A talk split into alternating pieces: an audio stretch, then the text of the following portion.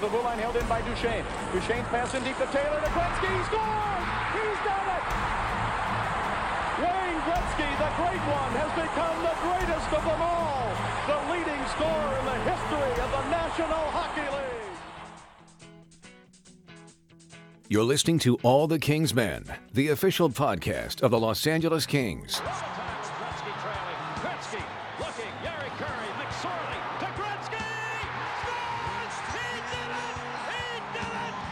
Now, here's your host, Jesse Cohen. Welcome back, Kings fans. My name is Jesse Cohen. This is All the Kings Men. Sorry for abandoning you in July, but we are back. Uh, real hockey is still a month away, but you can consider this the kickoff to the 2018 19 LA Kings season here at All the Kings Men. We're going to be introducing some new segments and regular contributors to the podcast this season. Since today is the anniversary of the Gretzky trade, I thought I'd kick off the new season with our first installment of This Week in Kings History with Mike Commito. Uh, you'll hear from Mike later in the podcast, but first I went into the archive, found a conversation I had a few years ago with the late great David Courtney about the day of the press conference introducing Gretzky and the Kings' new jerseys to LA. For newer fans, uh, David Courtney wore lots of hats during his time with the Kings, but was probably most familiar to Kings fans as the PA announcer uh, until his tragic passing in 2012. After that clip, you'll hear from Kings GM Rob Blake uh, on his personal experience playing with the Great One. Then we'll introduce Mike, do some further exploration of the Gretzky trade, and find out just how one becomes a hockey historian. And of course, I couldn't do an episode about Wayne Gretzky without speaking to the Royal Half. Never miss an episode of All the King's Men by subscribing to the podcast. Subscription links and recent episodes can be found at lakings.com slash podcast.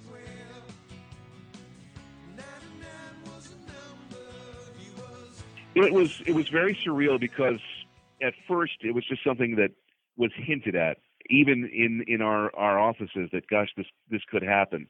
And then it became more and more apparent that it would. And i think i wrote the uh the press release for the announcement probably 20 times and you know refining it and such and had it on my computer under lock and key uh trying to hold it. And anything like that you know the word is going to sneak out sooner or later and just the uh deniability of uh, trying to keep it quiet until it actually came time was was so difficult uh, but uh in on top of that we were redesigning the uniforms at the time and I was put in charge of that as well Okay, uh the change yeah uh, we we were kind of a small uh, operation in those days um until Mr. McNall came in and um uh the uh, responsibility of uh, changing the uniforms and we didn't have a graphics department. We didn't have a you know a big organization of uh, designers come up with this. It was a jersey that uh, Rogie Vachon had saw Luc Robitaille wearing when he was with the Hull Olympics and brought it back. And we kind of did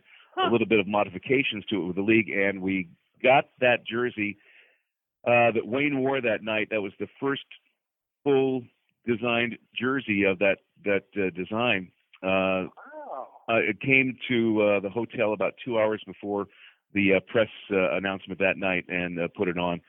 And it was it was a scary time knowing that we really didn't have uh, a full jersey ready for him at the at the moment.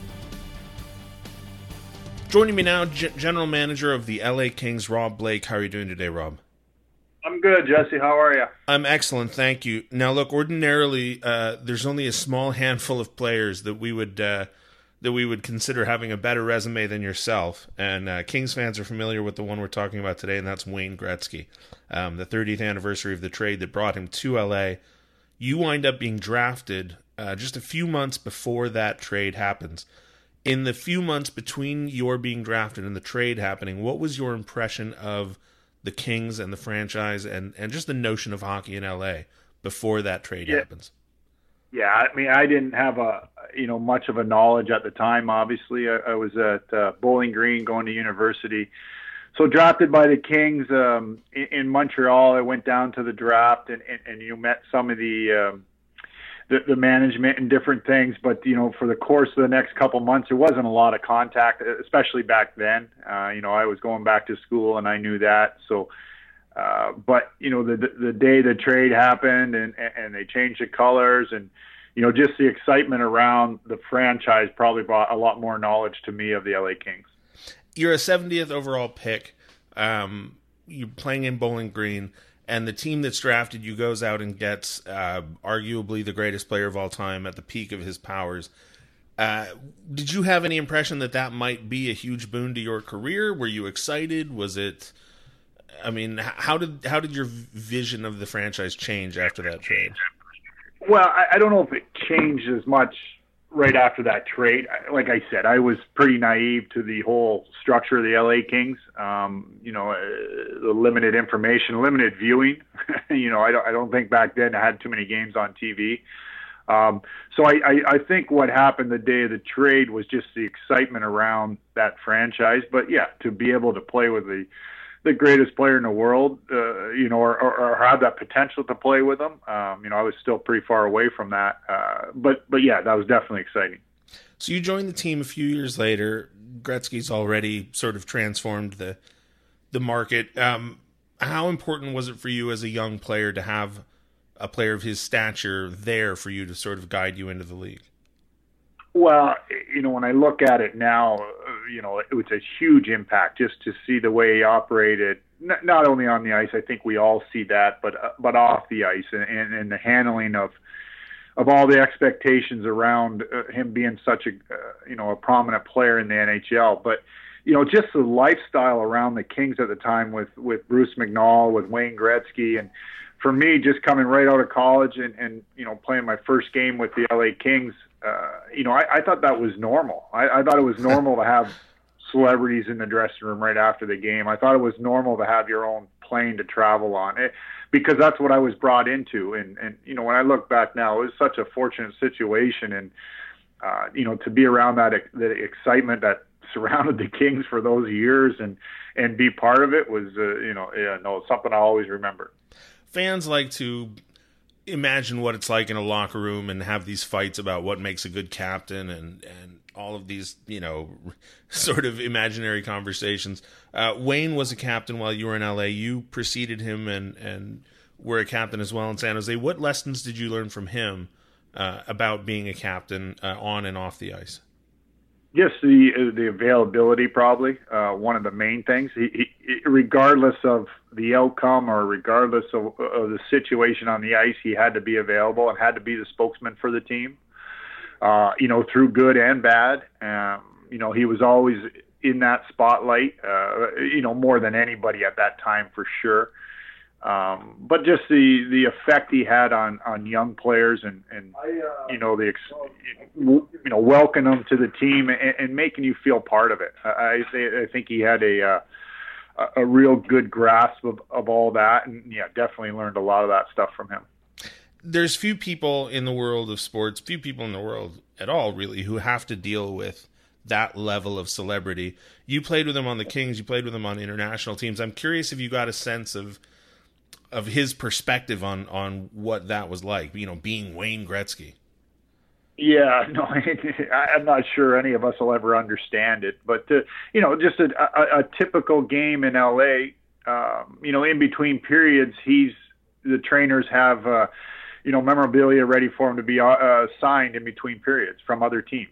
You know, it was, but that was normal. We'd walk in the dressing room, there'd be a table there, and you know, there'd be 10 or 12 items from the other team that were playing that they want signed by Wayne Gretzky.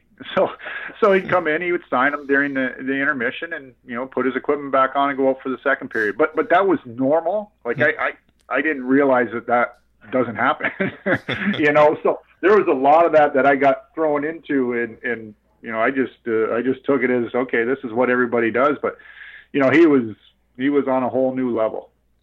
He's got his number retired uh, by the Kings and by the league. He's got a statue outside of Staples Center. Do you ever take a beat and realize that your number is right up there with his, and, and you've got a, a representation of yourself on the on a statue outside of Staples as well? Does that ever do you ever take a moment and say like, you know, we're on the same pa- sort of part of the same pantheon at some level?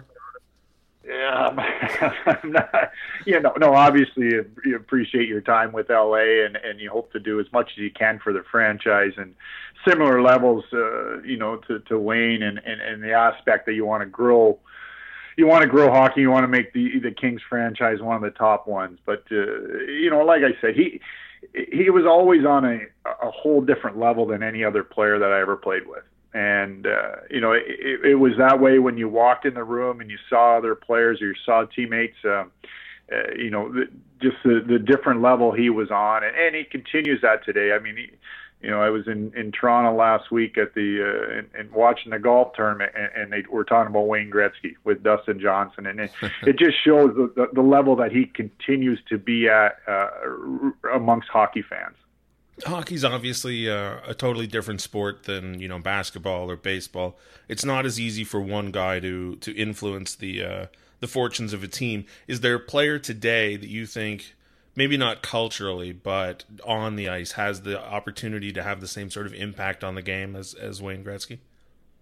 Uh, you know, I, I think over the course of the you know past ten plus years, I think Sidney Crosby is at a at a level very similar um, you know, play wise, winning championships, but but also uh, the following that he has when he goes into other buildings. You know, I, I'm not sure anybody's going to be at the level Wayne was. I mean, we used to travel, uh, you know, and get in late, three or four in the morning, and there would be, you know, hundreds of people waiting for his autograph when we get off the bus. You know, it just it, it was every day. It was constant. He dealt with it. Um, you know, you, you see Sidney Crosby in, in, in today's world and, and having to deal with, with different situations like that. Uh, but I, I think a lot of their top guys in the NHL right now, they, they do that and, and, and they accept it because that's the position they're in. Bit of a weird question now. Uh, do we have teams in Phoenix and Vegas and Florida and Nashville because Wayne Gretzky came to the Kings, or did Wayne Gretzky have to come to the Kings because because the league had to expand? Yeah, I, well, no, I, I think there's a direct impact to those teams being in the NHL right now due to Wayne Gretzky. Just the height around, and and you know we were involved there a couple years after he got traded here, and we'd go on in training camp, and we played, you know, eight to ten exhibition games in all neutral sites, and all these different sites in Florida and you know, in Arizona, in in Vegas, um, you know, all, all these sites that now have franchises. Uh, Bruce McNall took Wayne Gretzky around and showed everybody what it was all about. So yeah, 100%. There's a direct, you know, result or direct impact of all these other franchises because Wayne Gretzky came to LA. Last question before I let you get back to uh, fixing all the Kings' problems. Um, we spoke to a former teammate of yours, Jamie Storr, during the 50th anniversary, and he told a story about um, Wayne taking he, he and, and, Matt Johnson out to, to a restaurant, and you know they realized that the restaurant had stayed open a few hours later just just for them. Do you have a moment, you know, a Wayne Gretzky moment that you can share with the fans? Obviously, I'm sure there's plenty that you can't. Yeah, no, I remember he hosted a New Year's Eve. Uh, I think it was New Year's Eve party for the team, maybe a Christmas or New Year's Eve party, and uh, think he was living in Beverly Hills at the time, but he rented the house next to him for the party. and so, uh, and I, had, you know, it was, yeah, it was over Christmas holidays because I had family and I had my sister, my brother in, and uh, you know, he was pretty welcoming to to people that had the family in. They all come there, and you know, my family's from Canada, so Wayne Gretzky was, you know, obviously such a high impact, but. I, you know, just to be able to walk in there with your family and and, and show them, uh, you know, the times that he did. But he was really good about taking care of all his teammates in, in all situations. I think he understood the level he was at and and the expectations that came with it. But he was uh, he was real good at making sure all his teammates uh, had a good time at wherever we went. So you know there was uh, there's there's numerous stories of him uh, hosting parties or, or or taking the guys out on the road and, and just making sure you felt comfortable as a teammate. Excellent. Well, I want to thank you very much for your time, Rob. No problem and uh, hopefully we'll talk to you soon in the coming season. Thanks, Jesse. Joining me now for a new segment that will hopefully be recurring weekly, Mike Commito with This Week in King's History. How are you doing today, Mike? Doing well, Jesse. How about you? I'm good, thank you. So I wanted to kick off this segment. We've been talking to, each other for uh, for a while now, with possibly the biggest moment in Kings history, possibly the biggest moment in league history. Uh, does that sound right to yeah. you? Of course, we're talking about the trade of Wayne Gretzky from the Edmonton Oilers to the LA Kings 30 years ago. Yeah, the trade. Yeah, absolutely. I think it's fair to say for sure, arguably the the biggest moment in Kings history, and I think you're you're bang on to to suggest that it's uh, it was a turning point uh, in league history as well, and probably one of the biggest moments, um, especially in the last thirty years for sure.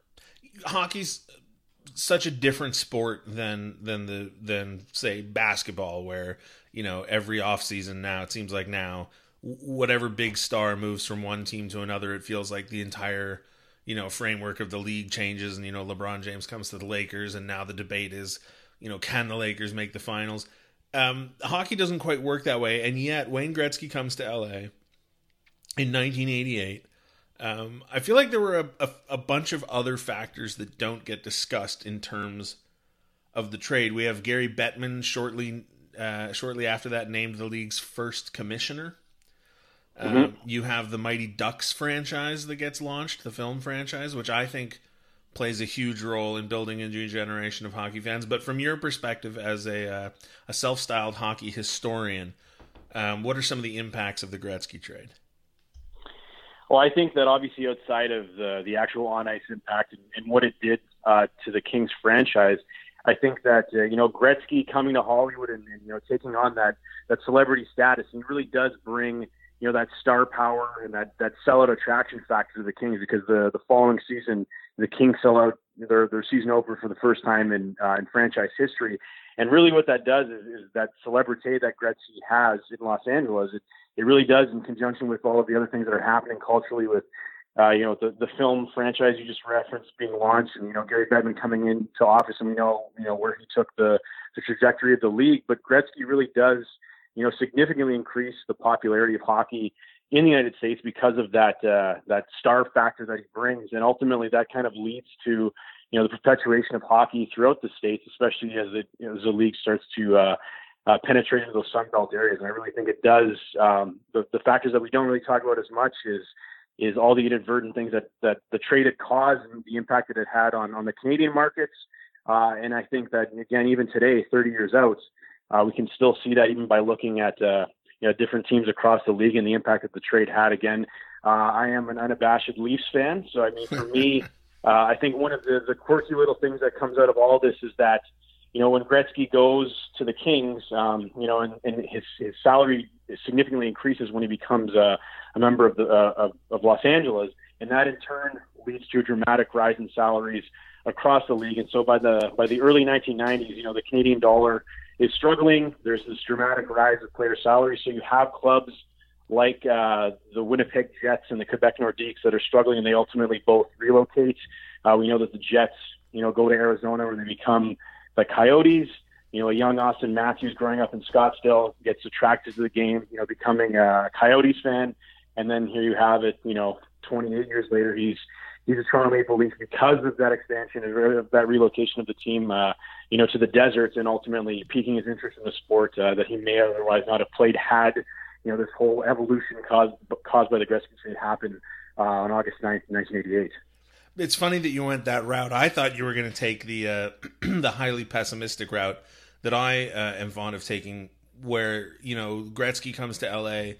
As you mentioned, his contract blossoms and then all of a sudden uh, he and Lemieux get in a a sort of a a, um, a, a contract war for a few seasons, and all of a sudden mm-hmm. you have an explosion in contracts, um, fueled by two owners who, if I'm not mistaken, both wind up spending time in prison for fraud. Yeah. for fraud.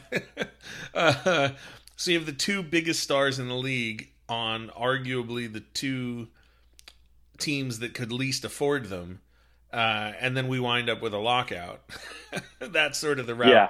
That's sort of the the bigger impact I take. And then you know, of course, the Kings wind up in bankruptcy and and et cetera, et cetera. And and it's sort of this restructuring of the finances of the league. Right, Gretzky comes to LA. It shines a spotlight mm-hmm. on the sport. It, it expands, maybe arguably too quickly, but then that gives Bettman the opportunity to sort of reshape how how the entire league is run. Um, the question I'm always fascinated by is does all of this happen does the last 30 years of the evolution of the sport occur because Gretzky came to LA or were we on the precipice of that evolution happening anyway? And and Gretzky coming to LA was was almost I don't want to say inevitable, but but was was Gretzky coming to an LA a symptom of the of the movement that was already in place, or did him coming to LA really actually catalyze the changes? Yeah, I think I think Gretzky coming to LA would have been the catalyst. I mean, we know that he was inevitably going to leave the Oilers because at the time the club's owner Peter Pocklington was was absolutely cash strapped. His his non hockey businesses were were flailing and so or failing, sorry, and so he he needed the money regardless. So it was just a matter of time where Gretzky was going to go somewhere, right? And ultimately ended up being the Kings. But I think Gretzky going, you know, to Los Angeles really kind of makes I think the vision that you know that uh, someone like Gary Bettman who comes in and becomes commissioner and and is you know vying for that lucrative uh, U.S. television deal again, and the way to do that would be through expansion. But without Gretzky, kind of uh, you know taking that foothold in in Los Angeles and you know in Hollywood, uh, I think that road would have been far more challenging. That's not to say it couldn't have happened, but ultimately, without landing that star power um, in Los Angeles, it, it would have. Who knows how long it would have taken? Uh, there might have been a whole bunch of different routes it could have gone, but ultimately, I think that that Gretzky landing uh, with the Kings was really. Uh, was was the way that that allowed this this I guess this vision to progress because again you had you had this viable product that you could market and sell hockey in the United States and, and market him as this all star you know celebrity figure. You mentioned Peter Pocklington. Just one more one more controversial owner in this story. Yeah. Um, but Mike, the reason that that you are, uh, you know, my go-to guy for this week in Kings history is that you have uh, one of the most fascinating job titles I think in hockey, which is you're team historian for the Sudbury Wolves. Um, now, this is a com- this is a, a, position and a job that uh, I, you know, you and I. I feel like the first time you and I talked about the notion of teams having a historian was maybe three or four years ago. Yeah, that sounds about right. I mean, it's always been, uh, I think, a passion of mine, and I've been pretty vocal, you know, on social media, on Twitter, about you know chronicling how many teams have so-called historians or archivists, and you know, trying to, to trying to identify where there may be some vacancies, because ultimately, I think. Uh, I, I unabashedly that's been my my goal uh, for a long time is to try to you know supplant myself in an NHL organization with uh, you know from the history angle. So how do you how do you convince the Sudbury Wolves that they need a historian? How many teams have historians? And then tell us about uh, your book uh, ab- yeah. about hockey history. uh, yeah, absolutely. So uh, the Wolves, I think, you know, before I actually talked to the Wolves, um, you know, I was actually I took the time. I, this was after uh, I finished my PhD. Now would have been three years ago in his, in Canadian history. So that's where the whole history angle comes from. Is that you know that's what I went to school for for for 12 years. I had uh, you know studied it, researched it, uh, and actually I came about it from a very different angle. My my dissertation actually focused on the history of black bear hunting and management in Ontario, if you can believe that. And but while I was doing that, you know, uh, I had to kind of fill my day with other things other than uh, going through documents about black bears being shot or black bears going through people's garbage cans. You know, I, that's when I really realized that I could take the skills I have as a historian and apply them to my love of hockey. So that leads me down the path where I start to do some writing uh, in hockey history. It eventually leads to, uh, you know, my first regular blogging with with the Royal Half uh, a few years ago, and then ultimately, as I start to get more and more into it, and I, I really start to, I think, carve out this niche as as a hockey historian, I started to approach NHL teams, emailing their their communications or PR departments to find out, you know, do they have a hockey historian on staff? Uh, and for the most part, team most teams do not. Uh, there's a few, uh, and I haven't updated the, my little catalog regularly, uh, but there were a few that had uh, they have somebody in that capacity where they're uh, you know they've either covered the team for a long time, you know, as a former journalist, they've been kind of brought on in that uh, in that role to serve as that uh, that go-to uh, source of information. There are other teams that do have uh, genuine uh, archivists that are responsible for curating all of the team's materials, but for the most part, they wouldn't have somebody like me who's a professionally trained historian who's in place to kind of catalog uh, the team's history and, and engage with the fans by by by utilizing that history. And so uh, that was a goal of mine. The closest I've, I've come to, I think, having that conversation with an NHL club was the Hurricanes. Uh, this was back earlier in the season when, uh, you know, when, when Tom Dundon came aboard, and I immediately saw that as an opportunity that here's a new owner who seems to be keen on shaking things up. And so I emailed them, and that actually led to a couple conversations. But ultimately, given the the turnover they've had this year with the organization, I think it's kind of an idea that they're going to put on the back burner. But it was interesting to see that this is a team uh, that is keen to embrace its history, especially obviously the the Whalers' legacy. And so that's that's um, that would be the ultimate goal is to end up with an NHL club. Uh, but ultimately, the Wolves play made sense because I live in Sudbury, Ontario. you know, we're four hours uh, north of, of Toronto and currently being engulfed by flames as as forest fires burn all around us. So hopefully, they keep those flames at bay. But ultimately, um, for me, it, it was a natural fit. Um, you know, I'd known I'd done some stuff for the Wolves in the past uh, to kind of help them celebrate their history. I've been a longtime fan. You know, calling Sudbury home since I was 15. And so uh, a colleague of mine, uh, Mark Kuhlberg, and I had actually approached the team a few years ago about writing um, a, an, an anniversary book. At the time, it was for the club's 45th anniversary. So didn't really, I think, make a lot of sense from that perspective when the 50th is coming up in 2022. So we kind of shelved that idea. New ownership came on about a couple of years ago, and we re-engaged them with the idea of doing the silver anniversary, the 50th in 2022 uh, ultimately, I think that's still a goal of mine to work with Mark to to develop that book. But for now, uh, the team had decided that maybe a, a way to satisfy you know my interest in, in sharing the Wolves' history and their interest in kind of engaging the fans by by using that history, they brought me on in this role as, as team historian. So it's my job now.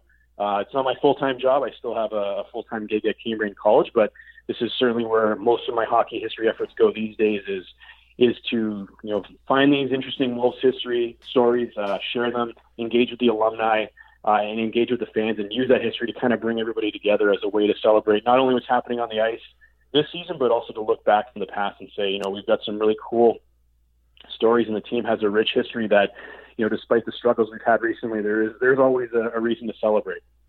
One of the things that fascinated me the most about the state of hockey arch- archivism is that the word? Uh, is that nobody was keeping tapes of the games uh, either on the team level or the broadcast the network level um, during the 80s or 90s i don't know when it actually started. So if you wanted to watch the game where wayne gretzky breaks gordie howe's 802nd goal i'm not sure that anybody actually ha- you know i think you might have to go into one of these weird you know collector uh, communities online where people are swapping DVDs like their Grateful Dead concert tapes because nobody was nobody was keeping track. I think everybody just assumed somebody else was on it. Um, it's it's fascinating to me. So let's talk about your book though, Hockey 365. Is that the is that the correct title? Do I have that right? Yeah, yeah. Absolutely. So uh, so it it. Go sorry. Go ahead. No, no, go ahead. It's all good. Well, I was uh, going to say, in terms of the Gretzky trade, um, I'm assuming it made the book. yes, I think it would be. Uh, I think I'd have to answer to a few people if, if that if that trade if the trade did not make the book. So it's uh, as far as I know, uh, you know, I'm working from an earlier draft that I have right now. It was uh, page 257. Uh, it is the entry for August 9th, and so I, I do devote uh, a full page in the book to that. And, and as you mentioned, it is Hockey 365, and so the book, um, the format of the book is 365 uh, hockey history stories, so one for every day of the year. Although I keep saying 365, it's actually 366, but doesn't have that same ring to it, and that's because I did include an extra one there for to account for leap years. So it is these these daily hockey history type stories, um, you know, t- similar to a word of the day calendar. Uh, so every day, every flip of the page, you have a different hockey history story uh, from across the year. You know that chronicles a lot of these notable moments, like uh, like the Gretzky trade uh, and some of his other more uh, notable anniversaries as, as a member of the Kings. Well, I'm glad to hear that you're thorough and not skipping over uh, uh, leap years. Is there a, a brief excerpt or, uh, or, or or clip, I suppose, you could share from uh, for us from the uh, from the Gretzky trade?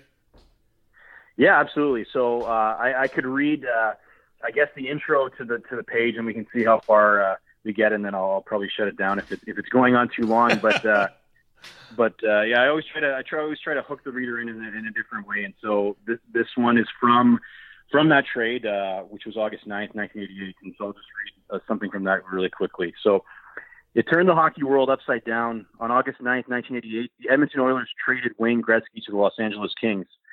Sold is probably a better word, as money was at the heart of the deal. Gretzky, the greatest player in the world, was coming off his fourth Stanley Cup in Edmonton and his eighth straight Hart Trophy as the league's most valuable player. But Oilers owner Peter Pocklington was cash strapped, and trading the great one would catch a, uh, fetch a king's ransom. In return for sending Gretzky along with Marty McSorley and Mike Krushelnyski to Los Angeles, Edmonton received Jimmy Carson, Martin Gelinas, three first-round draft picks, and $15 million. And that's kind of where uh, where it begins. Um, for for that page. I kind of talk about uh, the backlash that happened in Edmonton again after after that trade happened. You had Peter Pocklington was burned in effigy. You had Oilers fans, uh, you know, jamming the phone lines trying to demand uh, refunds for their season tickets or at least find out what the heck was going on. Um, I think one of my favorite, uh, and this quote didn't make the book, but uh, I do have a quote about uh, at the time Nelson Rees, who was the New Democratic Party representative for Kamloops, British Columbia, you know, he had made this emphatic plea in the House of Commons, and you know, some of it was satirical afterwards. But he did liken Wayne Gretzky to a national treasure, and had argued that the government should somehow intervene to keep uh, this national symbol in Canada. Uh, and one of the quotes that that I didn't include in the book was that he refers to, you know, the Oilers without Gretzky is like apple pie without ice cream, like winter with like winter without snow, like Wheel of Fortune without Vanna White. Uh, and so for him, he really lamented the, the the idea that you know Wayne Gretzky was going from Edmonton, this hockey city, to to Los Angeles, where he even makes this quip that you know he's going to Los Angeles where they wouldn't know a beach ball from a puck. Uh, and that soon quickly changes once Gretzky arrives, as we know, and you know you, fans of of all types, especially the celebrities, start to come out in, in greater numbers as they support this team with with Gretzky uh, leading the charge. Well, it's all it's all. Uh, I, I came stumbling on the phrase. Uh, we all know what happens after that. Obviously, um, Mike, I want to thank you for joining me. Thank you, my pleasure. Uh, and we will speak to you again in a week uh, when we talk about next week in King's history. Probably less impactful uh, in compared to this week. Yeah, I was going to say you set the bar pretty high by uh, by leading with with the trade, and so I'll have to try to measure up week in week out, but I'm sure we can come up with something uh, just as, as interesting, but probably not as significant. Yeah, August August probably a slow month as far as uh, this week in. but yeah, uh, for sure. Uh, you know, that's usually the dog days of summer in the off season, but obviously a trade like that uh, certainly changes uh, you know the hockey landscape and the history of the game. let people know where they can follow you on Twitter if they want to, Mike.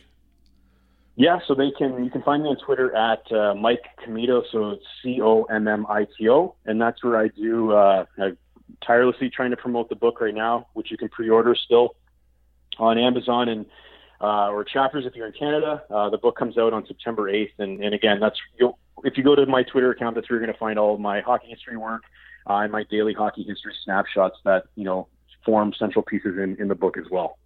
You should check it out, Kings fan. He's a good follow, an even better guy. Thanks again, Mike. Thank you, Jesse. Appreciate it. Joining me now, the Gretzky to my Robitaille, the Royal Half. How are you doing tonight, the Half? Uh, I'm doing really well, uh, Jesse, and I'm really excited to talk about eighth grade. I will never see that movie nor talk about that movie. Or were you actually Wait, talking you about oh, the eighth grade? oh, Gretzky trade. I thought you said you wanted to do a summer podcast about eighth grade. Oh man. All right. Well, I'll talk to you later then. now that we've dated ourselves. Wait, why, wait. Why would you see eighth grade? I haven't seen it, but I heard it's it's great. I'm, I'm sure the... it is. I have a little sister who just completed the eighth grade, and I. And what a better way to connect with her more by saying, "Hey, sis, I, I know how it is. I don't. I don't. I saw the movie." It's if I've got that'd be like her. Wait, wait, that'd be like her saying, "Oh, uh, I don't want to watch Mystery Alaska because my brother's really into hockey." Like I don't understand. I'm your... all I'm all for people not watching Mystery Alaska. CC Jim Fox. Uh, so look, the 30th anniversary of the Gretzky trade is. Oh my God! What have I done with my life? Well, so I, yeah, years. 30 years. I had. Wait, wait. Can't you just replay our conversation for the 25th anniversary of the Gretzky trade? Probably, just see if anyone probably. notices the difference. Right? I'm sure I, we did. I think that the uh, the the pop culture references might have shifted a, a slightly. I feel like there's much less fanfare for the 30th anniversary than there was for the, like. I feel like the 25th anniversary there was. Well, you know what? The Athletic wasn't around in five years ago, so maybe there wasn't like a ton of articles. And, uh, you know, to the best of my knowledge, there there haven't been any released yet, but I fully expect that this week will be full of them. Um, And you're ahead of it, Jesse. You're way ahead. Well, this will be coming out on the day, so no one As will. long know. as I'm not on this podcast with anybody else, it's just you and me talking to each other. I'm okay with it. just Jesse. you and me, nobody else. But I had to talk to you. So the question I have for you is this: Now, thirty years later, uh, Yeah, I'd do it again. I would do it again. I would. I would.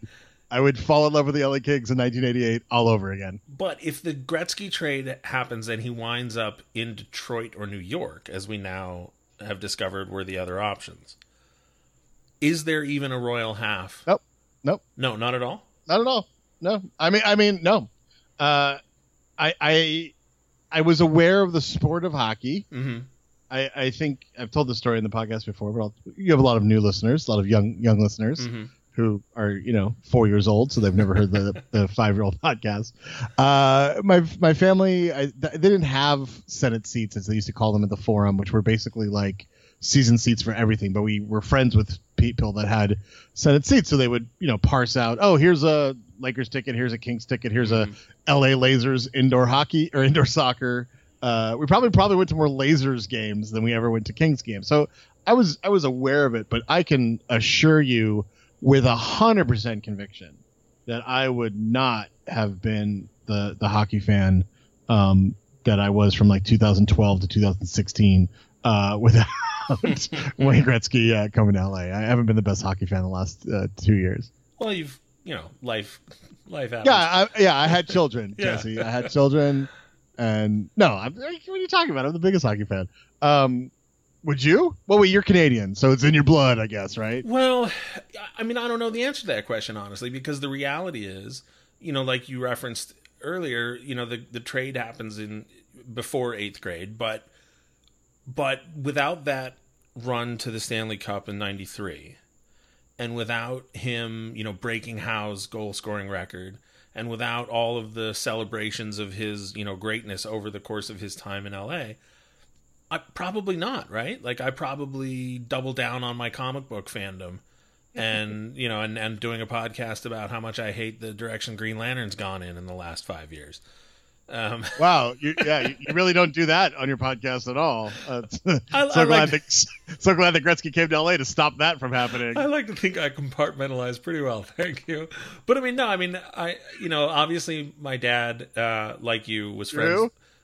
my father uh, had uh, had had a had a friend, and they split uh, Senate seats. You know, somebody else had the account, and and my friend and or uh, my dad and his my father and his friend got the Kings tickets. So I mean, we would have been going to the games before Gretzky got there, and I imagine we would have been going afterwards. But yeah, do I take it on my own? Am I sitting in the classroom, you know, writing down you know line combinations and doodling team logos in my in the margin of my homework? Probably not. Uh, certainly, I don't think the city. I mean, do we think this the team move cities is sold? Yeah, I mean, I, I mean, look, I I don't think the team's here. I mean, I I don't think the team is here. If Gretzky uh, uh, doesn't. I mean, so many things are a result, not just in the Los Angeles landscape, um, but across the southern United States in terms of hockey. So I, I don't think the team. You know, look, they. I, I don't want to dismiss anyone who was following this team from 1967 to through 87. I think right? there was probably a, a very loyal fan base, but I, I, in a city of, of champions and winners, you know, th- this this team had just gone us through a stretch where they had, you know, the third leading scorer of all time in the NHL, Marcel Dionne, uh, third or fourth. Like they had, he was second when he retired. Yeah. I mean, like he had, they had, they had the Gretzky before there was a Gretzky, uh, and they couldn't do anything with it. I mean, uh, I- you and you and I love to play sliding doors, Mhm. right? So Yep. you've got a young Luc Robitaille, a young Jimmy Carson, a young Steve Duchesne. I mean, there was a core, to use one of your favorite words. uh, tune in next week's podcast where Jesse debates the core of the 87-88 Los Angeles Kings. Um, and and so I think it was definitely there um, to maybe have a good young team, but I, I don't think you'd get the coaching staffs that that this team got. You know, I don't Yeah. think you would have. I, you you know, obviously Rogie Vachon continued on as the GM for uh, a while afterwards, but I don't, I don't think you would. I don't know. I don't think you would have the attention on this particular sports franchise had had that trade never happened. So this is one of my favorite unanswerable questions of all time. The Mighty Ducks franchise follows quickly on the heels of the Gretzky trade. And I'm not going to propose that the Mighty Ducks first movie happens because of the Gretzky trade, but maybe it doesn't happen if the trade doesn't go through or if he winds up in Detroit or New York. And I'm curious how many fans under the age of 35 are fans of hockey because of, or maybe not fans, but if their first exposure to hockey was the Mighty Ducks franchise or was it some form of seeing it on TV, you know, the actual sport on TV or something?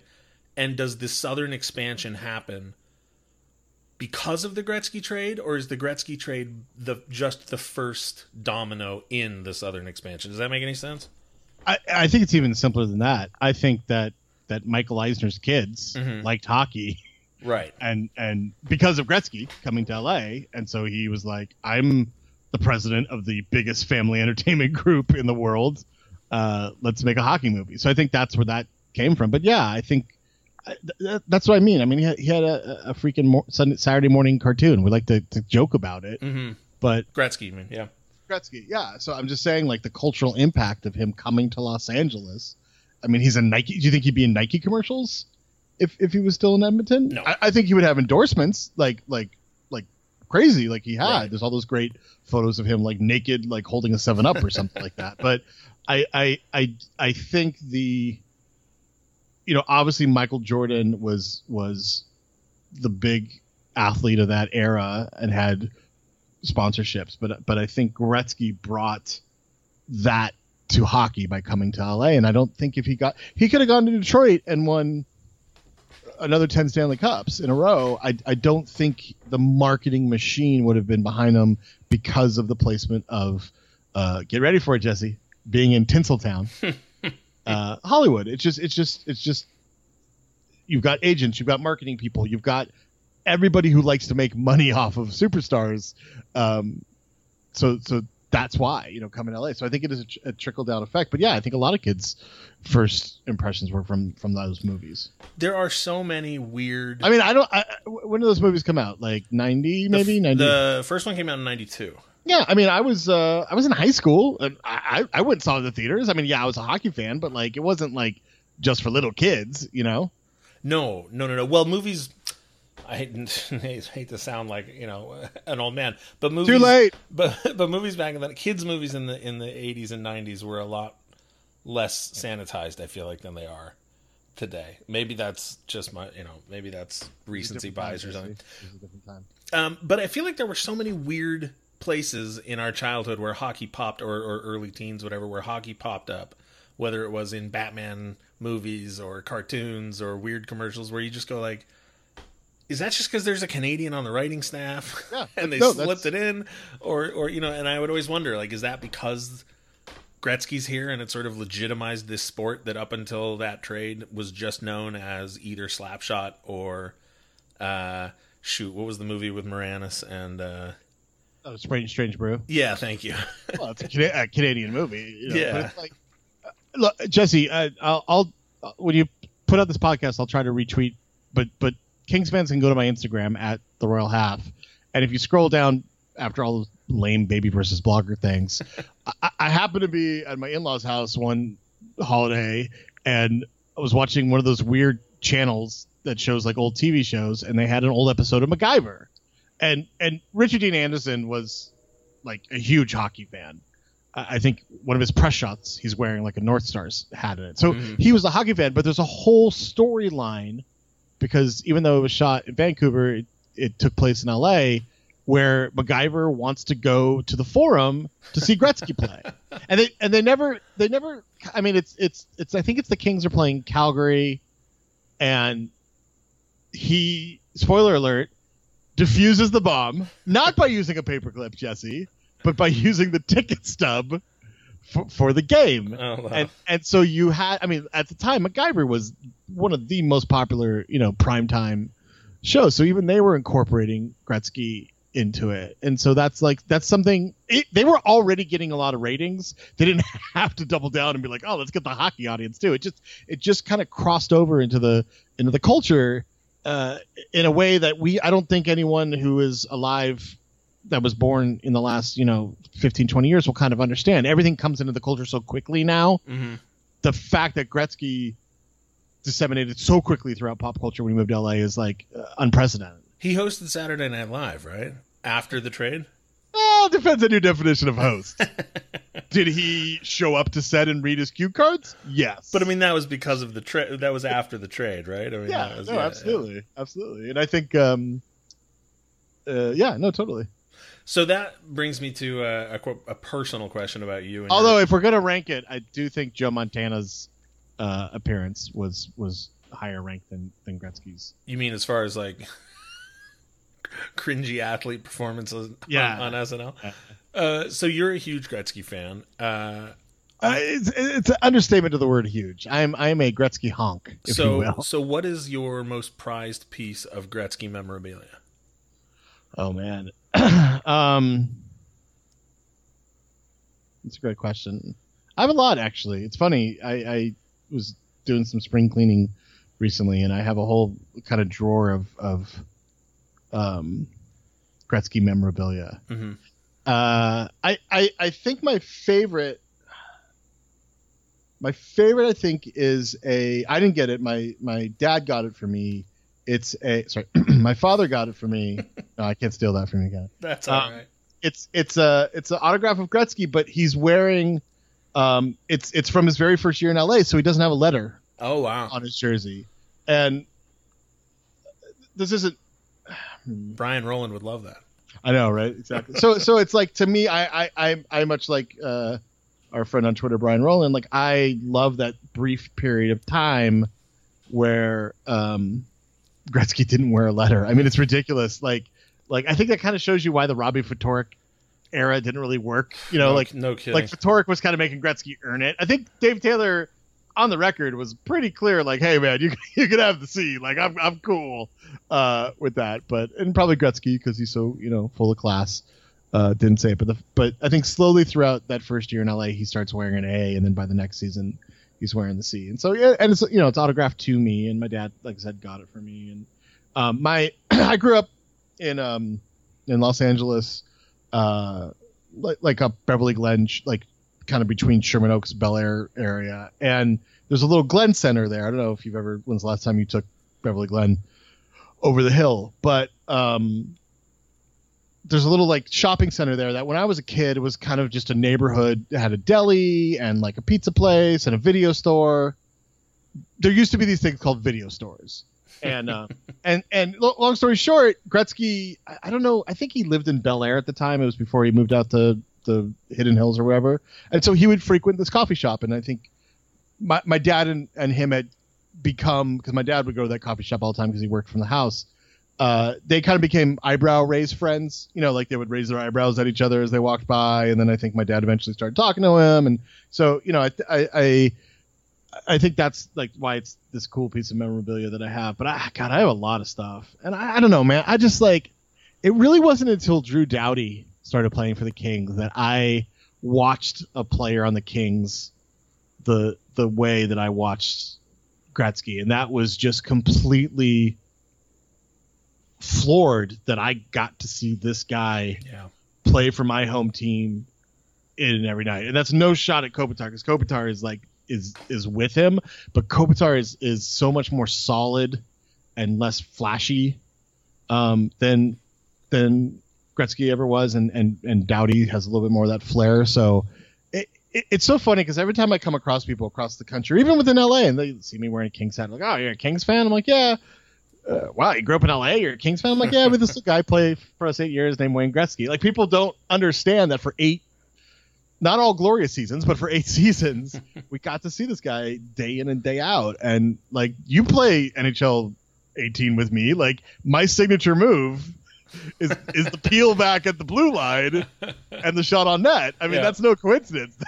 like that was everyone could talk about Gretzky in his office, which was was awesome, but for me, it was the quick peel at the blue line, like hitting the brakes Top Gun style so that everybody shoots past you, which I don't think you could do in the current NHL, but you could back in the 80s, and then firing it, you know, on net or uh, a tip in. And he just, he just, it, it must be what it must have been like to, to be a Cleveland fan and watch LeBron and just everyone has got that chance to watch those guys that just played at a different level and that's what we got to do. I, I'm fascinated to hear you mention Doughty over Kopitar, but but I think you're right that Doughty has that sort of. I just remember there was like it was like a couple games into the the first season with Doughty, and he just and he doesn't do it as much anymore. But he just did that little 360 move at the Yep. blue line, Mhm. and it I just was like, what, like what?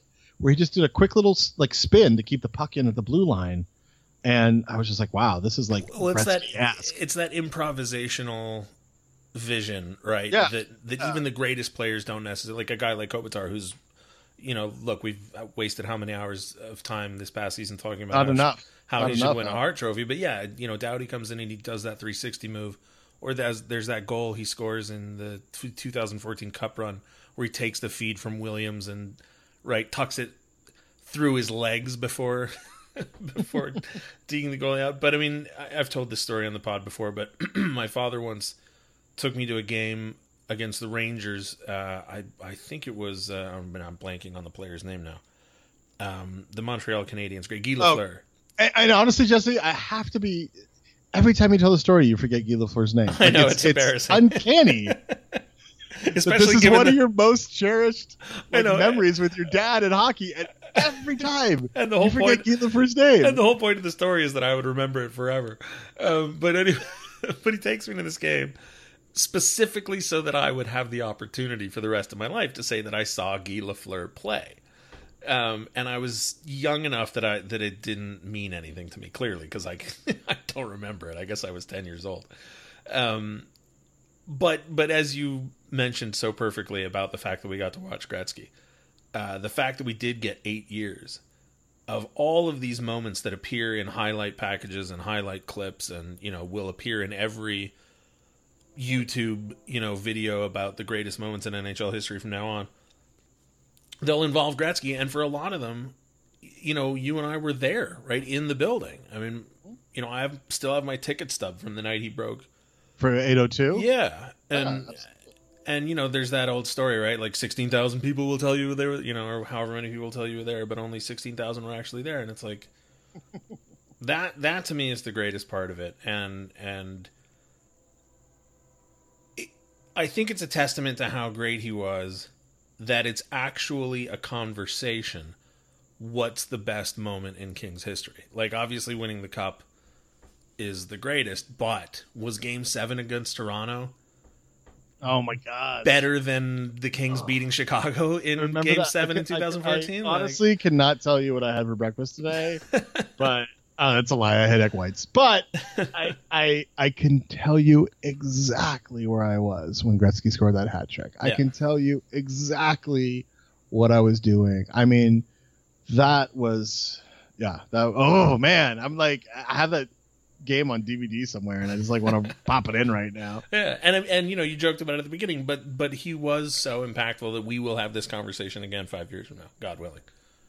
Uh, I will not be talking to you in five years, Jesse. well, I'm, I may I may not be here. You're, you're lucky I'm talking to you after 25 to 30. But But yeah, whatever. You're going to be hosting the ESPN, the reporters, and you're going to, you know, be like, uh, Royal Half's on line three. Yeah.